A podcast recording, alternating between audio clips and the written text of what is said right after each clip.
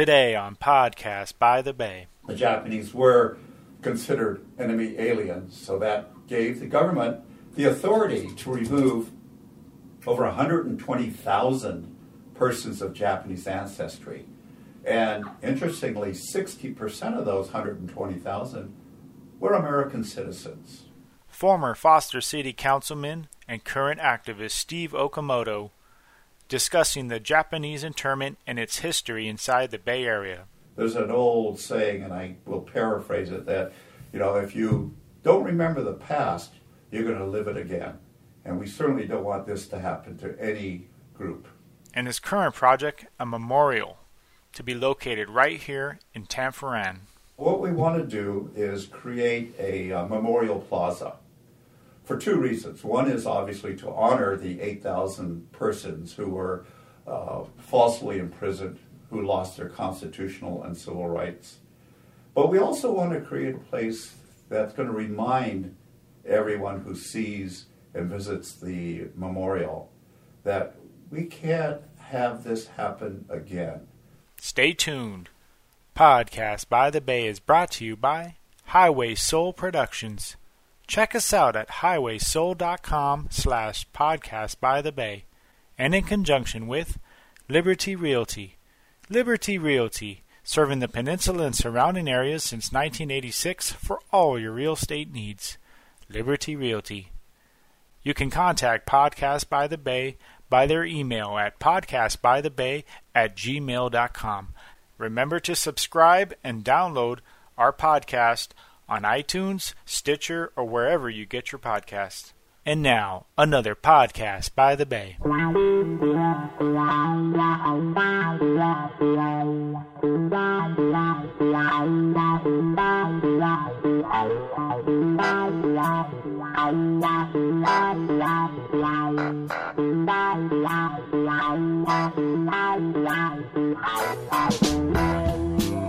Well, good morning. It's a podcast by the Bay. It's uh, December 8th, the day after Pearl Harbor. We're interviewing Steve Okamoto, uh, who is a resident in Foster City for over 40 years, past city council member and an activist in the community. Uh, welcome, Steve, to Podcast by the Bay. Uh, and he's going to give us a little uh, historical perspective of what happened uh, during uh, World War II and also perspective on a project that he's working in San Bruno, a memorial uh, for the Japanese internment. Welcome to Podcast by the Bay. Uh, thanks, Patrick. Glad to be here and glad to uh, give the uh, listeners a little bit of um, my perspective on history. as you said, today is December 8th. Yesterday, of course, was the 76th anniversary of the bombing of Pearl Harbor. Today, however, is very significant as well because uh, on December 8th, 1941, President Roosevelt went before Congress and uttered these words Yesterday, a date, December 7th, a date which will live in infamy.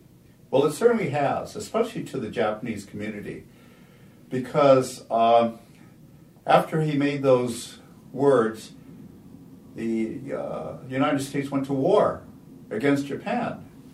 And we were kind of torn because, you know, our families were from Japan. Most of us, however, my, myself, uh, my parents, we were all born here in California. So we're all American citizens, but my grandparents were from Japan. And so they were having a, a very difficult time trying to understand what was going on. Then this uh, issue exacerbated itself on February 19th, a little over a month later, when President Roosevelt signed an executive order 9066, which basically created an exclusion zone so that if you were an enemy alien, you would have to remove yourself. It didn't initially say Japanese, but later on, the Japanese were considered enemy aliens, so that gave the government the authority to remove over 120,000 persons of Japanese ancestry. And interestingly, 60% of those 120,000 were American citizens. Wow. So, so for our listeners, these American citizens were, even though they were Japanese descent, and became U.S. citizens and swore allegiance to the United States were in, were incarcerated, so to speak. Is that right, Steve? That's exactly what happened. Um, after Executive Order 9066, these uh, camps were built back in the worst parts of the country, the deserts of Arizona, in the mountains of Montana, or Wyoming, excuse me, and in the swamps of Arkansas. However, before these camps were populated by uh, the Japanese, they had to build what they call assembly centers. This was uh, places where they could start to collect the Japanese families. And as soon as the American concentration camps were completed in the interior, then they would ship them. Uh, the most uh, local one here, and the most recognizable, is uh, Tanforan Racetrack. Many of you out there may not realize that the shops of Tanforan in San Bruno was really a racetrack.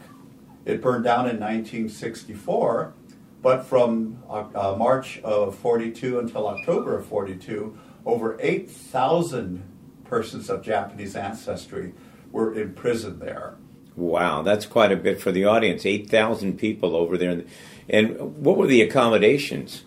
Well, they had to build barracks on the interior of the racetrack, but they didn't build them fast enough. So many of us, including my family, they had, we lived in a horse stall for about six weeks until they found more accommodations for us.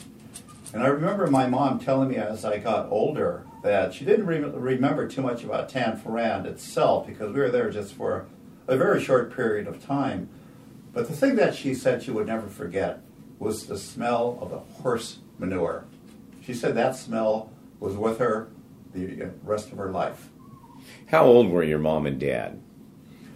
Well, let's see. Uh, I guess they were probably in their 30s, I guess. Uh, I was only eight weeks old when uh, we had to live in Tanforan. My sister, older sister, was uh, three. Uh, but the rules and the orders by the government was that you could only bring what you could carry. You know, there was no shipping of, of uh, articles to this place. So just imagine my mom and dad carrying me and my sister holding my mom's hand with her dolls and whatnot, and my dad then having to carry two or three suitcases because he you know, my, my mom couldn't do that. So it was really tough on a lot of people.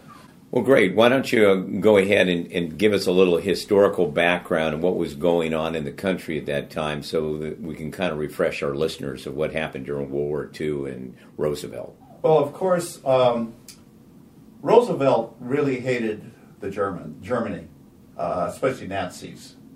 And he really wanted to get into the war.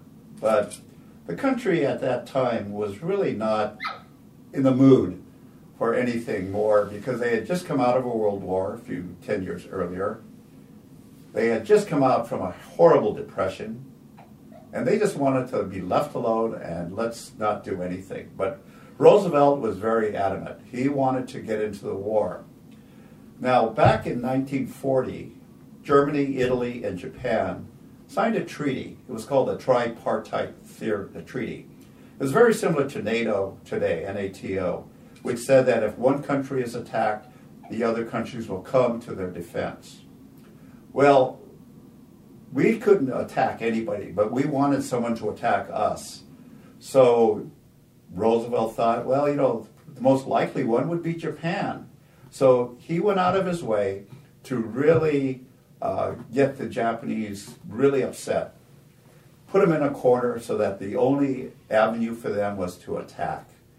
He, he embargoed, he froze assets, he did everything they could to antagonize the Japanese. Interestingly, also at that time, the U.S. government had broken the diplomatic Japanese code. So they kind of knew what was going on between Jap- uh, Japan, Tokyo, and their representatives in Washington, D.C. And they found out that there was going to be an attack. They didn't know, they couldn't figure out through um, the diplomatic cables exactly where it was going to be. but they thought it was either going to be in Hawaii or in the Philippines. Now, Steve, at that time, probably the uh, citizens in the United States um, and the Japanese uh, citizens and immigrants probably didn't understand this or realize that this was going on. Is that true? Oh, absolutely. Uh, things like this were, were kept very hush hush, very hush hush. But uh, during that during that time, the government found out that there was a armada of four carriers and supporting ships heading to the North Pacific, and that meant only one thing: that they were going to attack Hawaii. Just for uh, just for our audience out there, um, I think we need to express at this time Hawaii was not a state in the United States, and explain uh, what Hawaii was to the United States. Well, Hawaii was a territory similar to uh, Puerto Rico uh, here today, uh, but it still had Pearl Harbor, which was uh, one of the largest naval bases that we had. There were over 5,000 seamen and, and military there. Um, but Roosevelt really didn't tell the commanders in Hawaii that you are going to be attacked. He just kind of sent a general cable saying that there is going to be some uh, military activity in the Pacific, but we, will, we don't know where it's going to be. So there is conspir- conspiracy theories that uh, Roosevelt really knew that the attack was going to be in Hawaii, but he wanted the Pearl Harbor to be attacked which would then give him an excuse to go to war. At that time, how many people from um, Japan were living in Hawaii? The 1940 census had 547,000 people total. But of that 100, uh, 547, 123,000 were Japanese. Almost 37% of the uh, population was Japanese. Uh, with the bombing of Pearl Harbor, was there quite a few Japanese that lost their lives too? Uh, not, not a lot. Um, there were over 3,000 military personnel that were killed. Uh, there were a few stray bombs hitting neighborhoods around there, but there was not a significant loss of Japanese lives. Okay, I'd like to kind of go back to some for our listeners um, and for uh, Steve to kind of express um, how U.S. citizens of Japanese descent lost their rights. Um, I think we have some concern, even in our country today, of profiling a particular group of people um, as a, I would say, an enemy um, or a terrorist, so to speak. So, what's what's your feelings on that? Well, again, the Japanese back then were considered enemy aliens, and it didn't matter whether you were a citizen or not. Um, and so, when 120,000 were shipped to the interior, uh, basically without due process. They lost their civil, they lost their constitutional, and most importantly, lost their human rights because they were shipped to parts of the country that during the winter was cold and windy, and during the summer they're hot and, and sticky. Uh, they, they built these barracks with no insulation, maybe just a, a tar paper roof, but the, um, the wood that was built they didn't seal them. So during the winter, all the dirt and sand was blown into all of these barracks. Is there any lo- other locations that you might tell us where they were located? What other states that might have had this uh, same type of uh, uh, internment? Well, there were 10 American concentration camps built. Uh, one here in California called Manzanar. There was one up in the Oregon California border called Tule Lake. There was one in Wyoming. There were two in Arizona, there was one in Utah, and believe it or not, there was one in Arkansas and one in Colorado. Well, and what was the total approximate population of uh, Japanese who were incarcerated there? Well, there were 120,000 Japanese from the West Coast, of which 60% were American citizens. Wow. Uh, were these Japanese U.S. citizens eventually able to overcome and serve during the war at all? It took a while for the government to realize that the Japanese uh, were not disloyal. There was no evidence of sabotage or treason at all. And the FBI told Roosevelt this, even before the war, that there's no uh, subversive activities. So finally, uh, Roosevelt said, all right, we will form a all Japanese unit. It started in Hawaii because uh, Hawaii was, they, most of them were not imprisoned.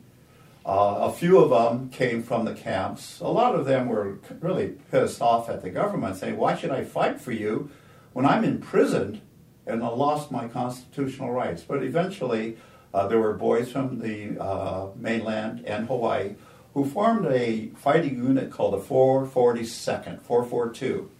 It was a regimental combat team made up around 10,000 initially. And um, at the end of the war, because of its size, the uh, 442nd and 100th Battalion were the most highly decorated unit in American military history. There were over 9,000 Purple Hearts, there were 21 Medals of Honor, and other numerous medals. So, for the distinction for the audience, um, were this these troops all Japanese, or were they integrated with the other troops? No, it was a segregated group. It was all Japanese. Interestingly, though, it was led by Caucasian officers. Wow. Wow. Well, congratulations to all those that fought during the war, and we were, were deeply saddened by the discrimination that took place. And everybody in our audience should be passionate about making sure that doesn't reoccur. Um, is there anything in particular that you think uh, would have uh, brought a uh, better solution than what happened? Well, uh, after the war and uh, into the late 70s and early 80s, there was a congressional hearing and a commission was formed, Commission on Wartime Internment of Civilians. And it was determined after hearing testimony from thousands of former internees up and down the West Coast that there were three reasons for this to happen. One of it was racism. There was a lot of racism way back then. I mean, my parent, uh, my uh, grandparents, they couldn't be citizens. Uh, my grandparents, they couldn't own property. So there was a lot of racism going on. The other issue was uh, uh, lack of political leadership. The, uh, the go- government actually said there was no leadership back then. And finally, war hysteria, that they would do anything, uh, give up civil and constitutional rights to, uh, you know, for the war. Kind of sounds like what happened prior to that, the McCarthyism, the people being scared of communism, where they thought actors or anybody from a foreign country or anybody that spoke against the government was a communist automatically. Oh, that's right, Patrick. And believe it or not, it's happening today. You look at what's going on with the travel ban. You look at what's going on initially uh, after the administration took power. They were saying, well, we could uh, round up all the uh, you know folks from the Islamic countries here in the country today because we did it to the Japanese. They were using that as precedent for doing that to the Muslims today. Well, isn't it kind of scary too that that first group of countries uh, that they categorize as those type of countries that we should be banning those people? We haven't had a terrorist act from those countries, have we? We have not had it from that country, and one of the biggest ones that we did get the terrorists from, they're not on that list. Wow, that's scary. That's scary. Um, why don't you talk a little bit about what your role is here? And, and, I know you've been working on this since 2012. Tell us what you do. Well, we wanted to uh, create a place uh, for two reasons. Uh, it's going to be at the shops at Tanforan and the BART station in San Bruno. And just as an aside, I want to really thank and compliment the folks at BART. They have been so supportive, so cooperative, so helpful that uh, they are just really strong partners with this project. But what we want to do is create a uh, memorial plaza for two reasons. One is obviously to honor the 8,000 persons who were uh, falsely imprisoned, who lost their constitutional and civil rights. But we also want to create a place that's going to remind everyone who sees and visits the memorial that we can't have this happen again. There's an old saying, and I will paraphrase it, that, you know, if you don't remember the past, you're going to live it again. And we certainly don't want this to happen to any group. Well, I appreciate that. Uh, tell us uh, the the goals that you've already reached um, with the memorial. I know you've reached some financial goals, and you've got you've got some more. Yes. Um, well, I'm fortunate to be on a very good committee. Uh, I'm the vice chair, and my wife is on the committee as well, Diana. And um, what we've done is raised, we needed about a million dollars to put together our statues and whatnot.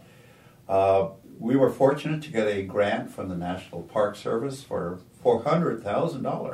Wow. 400 That's amazing. Uh, San Mateo County was very interested in supporting us. We thank the Board of Supervisors, especially Supervisor Dave Pine. Dave was very instrumental and helpful in getting us the monies from the uh, Measure A funds. The County of San Mateo, realizing how important this project is to the county, uh, gave us a check for $250,000. So that's uh, 650 we have private donations of about uh, close to 200,000. So we're about a little over 100,000 short. So um, what I'd like the listeners to do is go to my website. It's called Tanforan Memorial. It's all one word, tanforanmemorial.org. And it's a really well constructed website. It gives you all the information about what happened back in 1942 uh, it gives you um, a lot of information on how you can donate, who's on our committee. So it's a it's a legitimate uh, fundraising effort. Okay, do you have PayPal on there too, so people can make donations by PayPal? We have PayPal, we have credit card, we have whatever is necessary to get your dollar. Well, that's great, uh, Steve. Can you tell us? Do you go out to schools and organizations and and uh, give a presentation so that we can enlighten some of these uh, civic organizations? Yeah, I'm uh, very happy to speak to groups. I've, I've spoken especially to high school history groups. I've spoken at San Mateo High School, and I'll be speaking at Serra later, uh, early next year.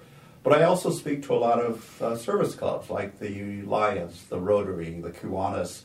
Speak to church groups. I speak to historical societies. Um, anybody that would like to get a speaker to really tell the story about what happened to the Japanese in 1942. If they go to the website, can they get a contact email or contact number for you? Yeah, there's a place where they, you can leave a message, and we get those messages. Steve, um, is is there anything else that you think that the listener should be aware of that's going on that uh, uh, in, in your thoughts that could improve a better communication with the citizens of that we have in this country? Well, uh, one of the things I would like the government to do is stop using euphemisms. A euphemism is using one word to explain another. Uh, during World War II, the government was just full of euphemisms. For example, we're talking about the internment of Japanese Americans. Well, internment is a very benign word. It really is imprisonment of Japanese Americans. They talk about evacuation. Well, what does that mean? It really means forced removal. But the one that really sticks in my craw is a headline that I found that said, Aliens and non aliens shipped to the interior. Well, if you look at that and say aliens and non-aliens shipped to the interior without thinking, okay, they, they ship a bunch of people. But what is a non-alien? A non-alien is a citizen. But can you imagine if the government said aliens and citizens shipped to the interior? So this was a, a battle that we've been trying to fight for years. What a sad thing to think that U.S. citizens that swore allegiance to this country were interned. I think our listeners should be appalled. Steve, I'm part of the greater generation just as well as you are. My father was a veteran in World War II and served under Patton's Army.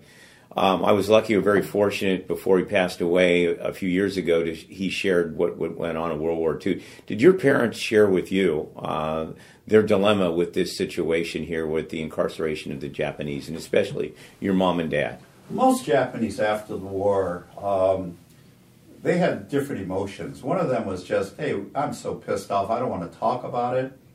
The other one is, I am so ashamed that I don't want to talk about it. And the third, which was my parents, is we have to prove harder now to be Americans. So we, we didn't speak Japanese at home. Uh, we did all the good things that American young men did, Boy Scouts and My mom was the head of the PTA, you know, that sort of thing. So yeah, we uh, we didn't do anything way back then, but in the late 70s, early 80s, a group of us, uh, you called us activists, uh, we were just really uh, you know involved in the community. We wanted to tell the story, and we wanted to have some sort of redress from the government. So we fought a long political battle. We had some really strong support in Congress. Uh, the th- theme that we used in Congress wasn't, "Hey, we have to, uh, you know, give money to the Japanese because they were interned." The theme that we used was their constitutional rights were taken away, so we should then redress because of that, and that resonated with some of the congressmen in the South who never heard of the Japanese. What year was this? This was uh, uh, mid 80s, early 80s. And what happened uh, Well, through all this? Finally, because of this commission that uh, Congress put together, the, uh, the Congress said, uh, okay, we will give you redress. And in 1988, President Reagan signed the bill. And in the early 90s, these uh, checks were sent out. Interestingly, though, a note was accompanying that check. And was signed by the then first Bush president. And he actually apologized on behalf of the country for what happened to the Japanese. That's never happened before. The government actually apologized. Well, congratulations to uh, the Japanese people and the and the United States for acknowledging uh, some something that we cannot even fathom to U.S. citizens, even though they were of Japanese descent. Uh, what exactly did the government do besides acknowledgement? Was there any uh, any retribution or anything paid to the uh, people that were incarcerated? There, there was a check attached. Um, it was nowhere near the economic impact that the Japanese suffered. Uh, it was a check for twenty thousand dollars, uh, but again, compared to the millions of dollars of losses to farms and businesses, it was more of a token uh, action. And to our listeners out there, many of these Japanese people lost their homes and businesses. Is that correct?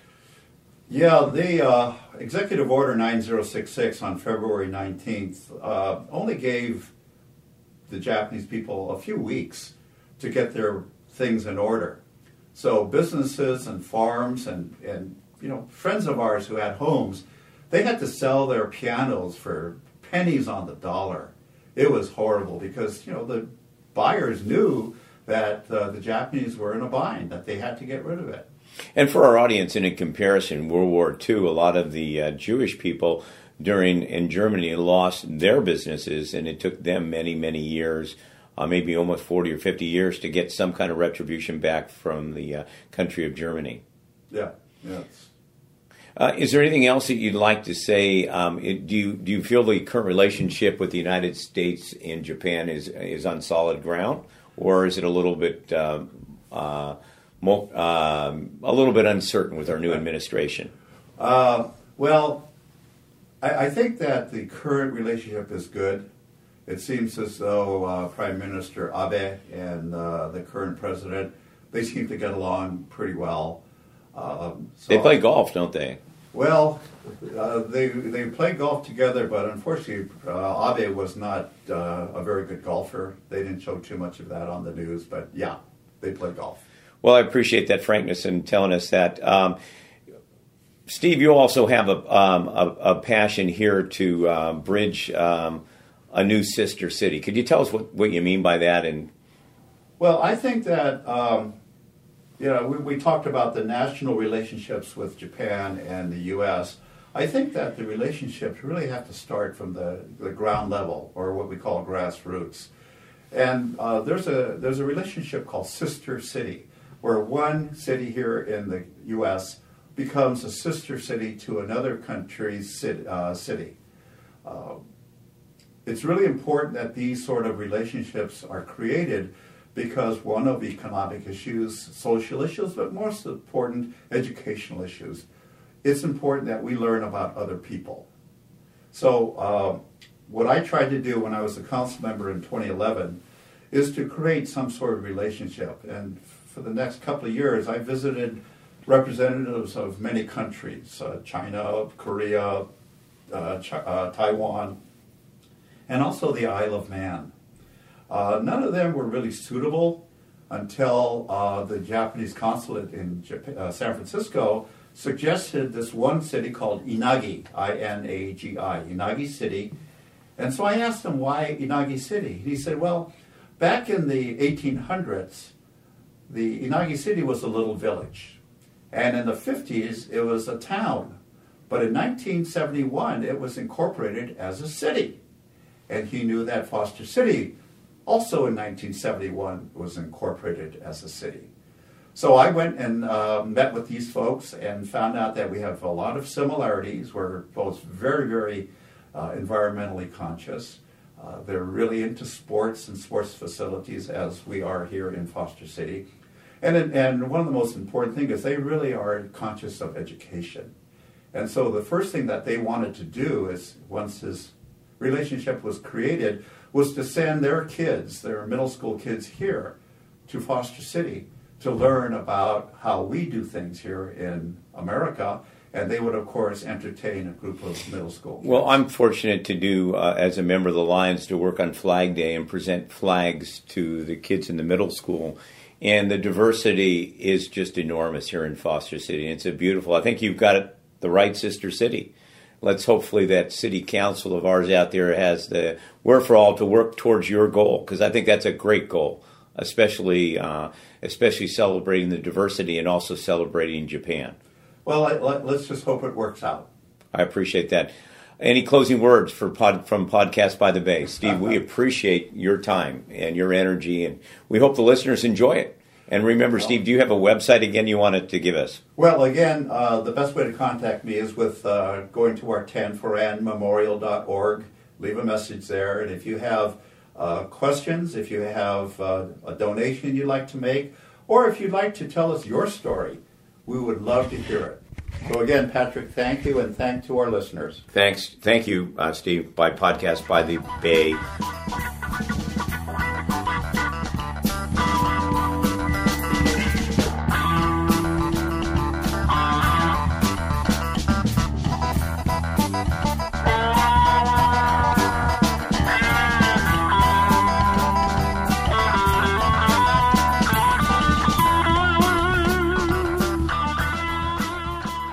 Thank you for listening to another Podcast by the Bay. Podcast by the Bay is brought to you by Highway Soul Productions. Check us out at highwaysoul.com slash podcast by the bay and in conjunction with Liberty Realty. Liberty Realty, serving the peninsula and surrounding areas since 1986 for all your real estate needs. Liberty Realty. You can contact Podcast by the Bay by their email at podcastbythebay at gmail.com. Remember to subscribe and download our podcast on iTunes, Stitcher, or wherever you get your podcasts.